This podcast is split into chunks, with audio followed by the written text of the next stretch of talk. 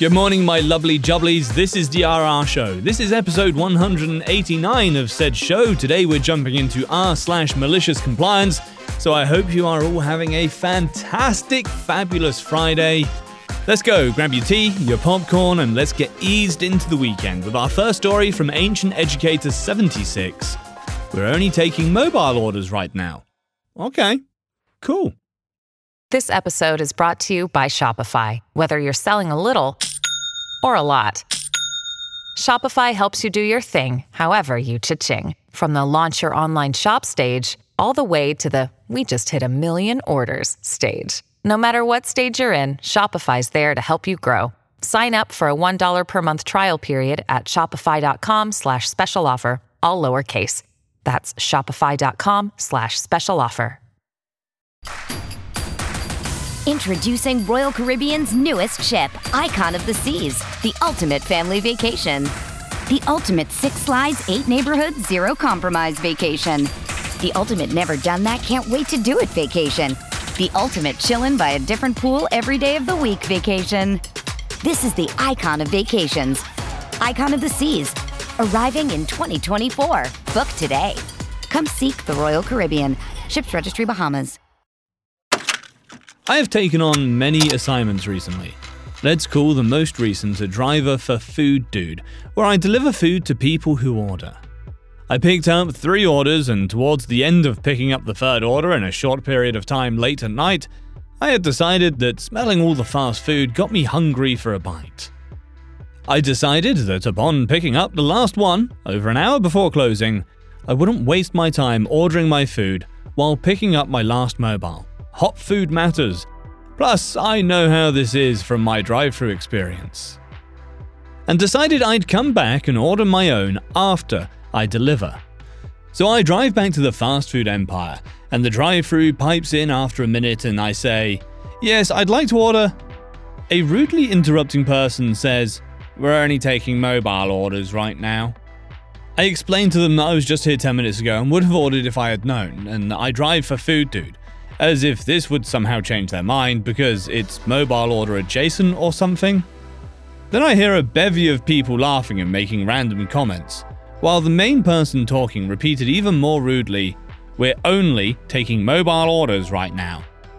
With the background person saying, Oh, fuck him, that's the guy who, before they disconnected the line. Enter malicious compliance. Well, luckily, I have a hotspot. Thank you, first job. So I simply used my iPad to make an other food dude order through their location for quite the feast. I was only planning on getting a big nasty and some fries, but my order now consisted of coffee, a shaky shake, fries no salt, you know, some of the most annoying things to put together for an order.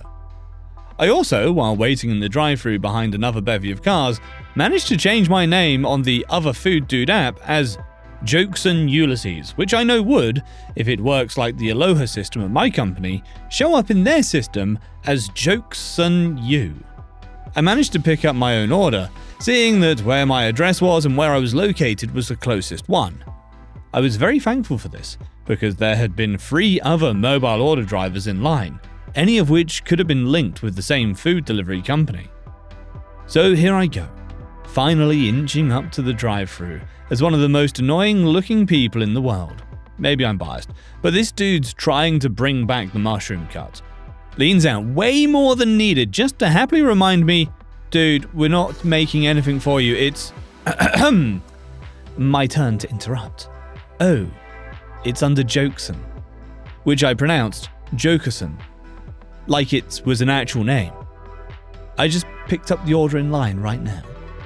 So he huffs away, and they take an insanely long time making it, to the point I feel bad because they didn't have me pull around while three other cars were behind me. I even asked, hey, like, do you want me to pull around? I'm happy to wait. They just scowled and went back to making the order. They finally hand out all the things, drinks first, and I start ripping into the items in front of them as I shift into gear. The slow realization of what just happened appeared on their faces, and I regret that I only got to see it out the corner of my eye. I mean, I am always very I'm always very nice to people anyway, but I am always very very careful how I treat people who have unsupervised access to my food. You know what I'm saying? Our next story is again from Ancient Educator 76. Empty your pockets, or I'm calling the police. Let's empty your store instead. So, this just happened on my lunch break as I drove to the other side of town to cash in my scratcher. By other side of town, I mean across the invisible border that separates areas that can sell scratchers and areas that can't. Tribal grounds don't sell scratchers or lottery at convenience stores. I drove to this place because I wanted a soda and some snacks, you know, a healthy lunch for a teacher. And usually don't go here unless I want or need the lottery. It's a cool looking little mum and pop place, but the second I stepped in, the cashier just gave me an icy stare for some reason. A little background I have three of my five children on the autism Asperger's spectrum, and though I myself was never diagnosed as a child, I can guarantee that I have similar tendencies, and I have a feeling that my lack of proper eye contact might have something to do with the cashier's high noon stare. A realization that came to me the second I typed it in. As I'm walking into the place, I contemplated cashing the scratcher, five bucks, yay, right away but decided I'd wait until I get my stuff and then cash it at the same time. In this indecisiveness, I found myself fumbling around in my pockets and feeling to make sure I had my car keys. A nervous habit that I have, I probably check once every 15 minutes, whether I'm in at home, on the road, or sometimes even sleeping. I can't tell you how many times I checked my pockets, but I can tell you that someone staring at me increases the frequency. I picked my items mentally but yet again checked my pockets to see if I had enough change plus the $5 to pay for the items. It felt like I had enough, and I want to use this as a maths problem for my students. If I had 17 coins, only dimes and quarters, and it was a total of $3.05, how many of each coin did I have? As I return even. I'm deep in thought about this problem when I hear yelling or something that sounds like blah blah blah police. Love you like a father, John Moloney. I look up and see a lady right in my face. Oh shit. I'd be horrible in a bank robbery. Presumably repeating herself saying, Empty your pockets or I'm calling the police! She didn't have any generalized pronunciation issues, but she for some reason super emphasized the end syllable. Just don't know how to properly depict that. It was borderline funny, and I kind of laughed as I started to comply simultaneously with the moment she took her gnarly little smoky fingers and dug her nails into my arm. She had to reach up. I'm six foot three, she's not. I like to consider my pain threshold pretty good, but this chick was seriously hurting me, trying to drag me to some place. I just went along with her, told her, calm the fuck down here, as I pulled super sharply away from her increasingly painful grasp. She yelled at me again to empty your pockets, and then to some empty air, call the police. Time for malicious compliance, as quick as I can manage. I took the moment to think to myself, oh shit, I better empty my damn pockets right now before this gets out of hand. It was already way out of hand. It just took me a beat to realize it. I quickly started emptying my pockets, which had 32 pieces of a ripped up scratcher, three receipts, two of which showed me my hours at Mendy's, one was to a car wash or something, my wallet, a straw wrapper, and with everything I took out of my pockets, I smacked it on her checkout area individually, saying, See, this isn't your shit, this isn't your shit, this, oh wait, no, is also not your shit. And when I got through almost everything, I skipped a few with the scratcher pieces and finally ended with the scratcher I was going to cash there. I realised that I was acting out of anger and physical pain and should probably take it down a notch. I took this opportunity to thoroughly enjoy the dastardly malice inherent in placing an assortment of ripped up papers upon a counter. Her entire counter was covered in absolute garbage, mixed with about 5% of the surface area representing stuff I need. I'm a chipmunk, what can I say? Now she's got a mess to clean up, but that is just the beginning. I then started emptying my shirt pocket, which had my teacher ID, my pens, my whiteboard marker, Yes, I keep this in my shirt pocket, and yes, I wear a button up chap shirt over my jeans. I then put my arms spread out as if to say, Would you like to check anywhere else? I'm clean. She just kept shaking her head at me, shaking her head to someone off in the distance, and then the cops roll up. I can't believe she actually called, or had someone call, the police. As the car pulled up, I just couldn't explain to you how glorious this was, because we, the lady and I, both had satisfying grins on our collective faces. Her because she thought I was done for, and subsequently told me, Now we'll really search you. And me because it's none other than my school's SRO, resource officer, who just so happened to get the call somehow. I was bleeding through my shirt, and I could feel it. I don't know how this is scientifically possible, and if I read someone write this, I wouldn't believe it, but swear to God, she broke the skin through my polo shirt. What in the actual. F- anyway, Officer Gold walks in, and I was about to let on that I knew him by addressing him by name. Thank God I didn't, because not a good look. But he beat me to the punch by saying, Davis, you holding up another liquor store? With that dopey ass smile he always has. I told him, hey, I emptied my pockets. You're willing to search me, just. And he says, Rich, that won't be necessary. I can see your pockets are empty. Did she watch you empty them? Is there a camera? He just continued rattling off his cop's bill, the sun beaming through his glasses from the opposite side, offering a ray of hope. Then turning to the lady, Ma'am, can I ask you a few questions? At which time he returned to me, about to tell me something, when he sees my arm and says, how the hell did that happen? I thought, yeah, you might want to check the camera on that one too. But just looked directly at the lady and indicated the answer we both already knew. He then turned the lady and told her to follow him, had her perp walk to the outside of the store, when immediately a kid came running out to her defense with a steady stream of energy drinks clumsily clunking behind. And Gold turned towards him, had him sit down next to his mum on the curb outside. By this time, a second police car had arrived at the scene. I had an exchange with Officer Gold, and Gold spoke with the mum while the new officer came to talk with me. She asked me the typical questions like when I got there, whether I'd been there earlier in the day, I hadn't, if I knew her or the son before today, etc. I guess, thinking about it, it wasn't exactly a streamlined series of questions, but whatever. The truth is like a priceless gem surrounded by muddy bullshit.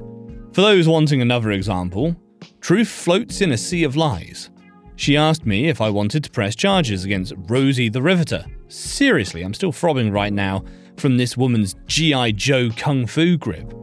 And despite the feeling of pain still throbbing through, all the while pumping my blood to my increasingly annoying headache, I simply told her, ah, that's not necessary, so long as she knows that I'm not a thief.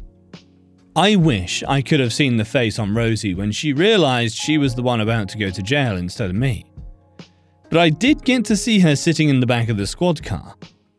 I could describe a woman who was repeatedly shaking her head in anger, flailing about. I could portray a cold, callous woman ready for her sentence to be served and to get it over with. I could tell you that she was in a flood of tears flowing down as her 20 something son looked on from outside the car, barricaded by Officer Gold. But all of these depictions are painfully incorrect. It was so anticlimactic, she just sat there. No anger, no visible emotion whatsoever. She got released from her zip tied wrists, grabbing a waiting piece of paper from Goldie, locking the store doors, and nonchalantly walking to her vehicle. While all of this was happening, Officer 2 had been asking me some questions, almost trying to talk me into pressing charges, and handed me a victim's rights pamphlet. I guess in case I change my mind and want to turn this into a petty revenge story. Hey, it's Kaley Cuoco for Priceline. Ready to go to your happy place for a happy price? Well, why didn't you say so? Just download the Priceline app right now and save up to 60% on hotels. So, whether it's Cousin Kevin's Kazoo concert in Kansas City, go Kevin, or Becky's Bachelorette Bash in Bermuda, you never have to miss a trip ever again. So, download the Priceline app today. Your savings are waiting. Go to your happy place for a happy price. Go to your happy price, Priceline. Our next one's from Chef Dad 64. You believe residents shouldn't get priority over street parking? Alright, no problem. I live on a cul de sac where I rent a back house from my landlord. There's another elderly tenant who lived inside the landlord's house I was very close with that we'll call Good Sir. I have these neighbours next to me who I had gotten along with for as long as I had lived here before the pandemic. The husband, we'll call him Mr. Chill, especially has been cool with me. My neighbours have three cars between them. Two belong to Mr. Chill and the wife. We'll call her Mrs. Hypocrite. And the other car belongs to their daughter. We'll call her the Hog. When the pandemic hit, Mr. Chill's family, for reasons that didn't make sense to me, suddenly stopped parking their cars in the driveway and would park them all on the curb in front of their house, as well as the hog taking the spot I usually parked in more so than her parents did. Finally, after a few months of this going on, I see the hog outside, and I ask her if she wouldn't mind sharing the spot that I used to park at with me, explaining my situation with being overworked and exhausted from my job. She gives me an annoyed look and just responds by saying, I use it. I realise I'm wasting my time and tell her never mind and go inside. Not even five minutes later, there's a knock on the door, and it's good sir letting me know that the neighbours want to talk with me. Mrs. Hypocrite is standing there all pissed looking, asking me what the problem is. I explain to Mrs. Hypocrite what I said to the hog, and she apologises for coming off so angry and says, You know, street parking is what it is, it's first come, first serve, and we're not parking to try and give anyone a hard time. The conversation goes nowhere, but we end it peacefully. About a week later, I'm parking in my spot for a change, and my girlfriend comes over to visit without a child. It's summertime, and it's hot. Towards the evening, I get a knock on the door, and it's good, sir. He says the neighbours want to talk, and I see Mr. Chill standing right there, and he just asks if my girlfriend can move her car because she's got a bunch of curb behind her car, but not enough for another car to fit. Before I can even say anything, Mrs. Hypocrite shows up out of nowhere and goes off on one saying, I'm sick of going back and forth about this. She's double parked and there's not enough room for another car to fit. I understand that she's your girlfriend and she's visiting, but I believe that residents should get priority parking first. like you guys are trying to save the parking for yourself, and I'm not dealing with this anymore. She needs to move her car. I'm in complete shock and have a lot I wanted to say, but I don't. And I just go inside to ask my girlfriend to move. She thinks they're hypocrites and moves just because she feels like that's all they have to feel proud of in their lives. The only reason I gave in to them is just so my landlord doesn't get involved and risk it turning into them not wanting to renew my lease with me, otherwise, I would have said something. Funny enough, even though they got pissed at my girlfriend double parking, the hog is the queen of doing that on our cul de sac, without Mrs. Hypocrite telling her anything. Last year in November, Good Sir wasn't doing too well and went into hospice care, eventually passing away, unfortunately. He gave me his car as a gift and a thank you for being family to him. I now had two cars, two spots, and an idea. Enter somewhat petty, malicious compliance. Mrs. Hypocrite says that the street parking is first come, first serve, and that residents should have priority over the parking. Well then, so be it. I only need to use one car, and the other can just stay parked. Since I'm a resident, I decided to park whichever car I'm not using in the spot that I would normally park at and swap them out every two weeks in rotation. My girlfriend parks where Good Sir used to. The Hog, her boyfriend, and Mrs. Hypocrite have not touched that spot since I started doing this, since one of my two cars is always there. As a little bonus, too, Mrs. Hypocrite put one of their cars they aren't using back in the driveway. And when there's a party going on and all the parking's taking up, the spot in front of their house is sometimes open. And since again I'm a resident and the guests have taken all the other spots, well, I guess I do need a spot to park after all, right? Sorry, Mrs. Hypocrites and or the hog. I guess you'll just have to park around the block and take a nice walk to get your house. I'm only following what you believe the parking rules should be. Rest in peace, good sir. I miss you every single day. I'll always love you as my own family.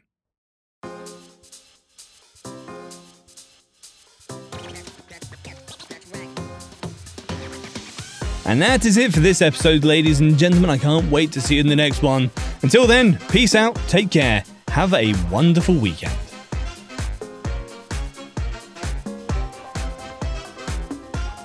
With the Lucky Land slots, you can get lucky just about anywhere. This is your captain speaking. Uh, we've got clear runway and the weather's fine, but we're just going to circle up here a while and uh, get lucky. No, no, nothing like that. It's just these cash prizes add up quick. So I suggest you sit back, keep your tray table upright, and start getting lucky. Play for free at LuckyLandSlots.com. Are you feeling lucky? No purchase necessary. Void where prohibited by law. 18 plus terms and conditions apply. See website for details. Do you enjoy science, spooky stories, and all things paranormal? We do too. While we would love for most paranormal stories to be true, we are here to tell you that they probably aren't. But that doesn't make them any less fun to speculate about. We are the Spooky Science Sisters podcast.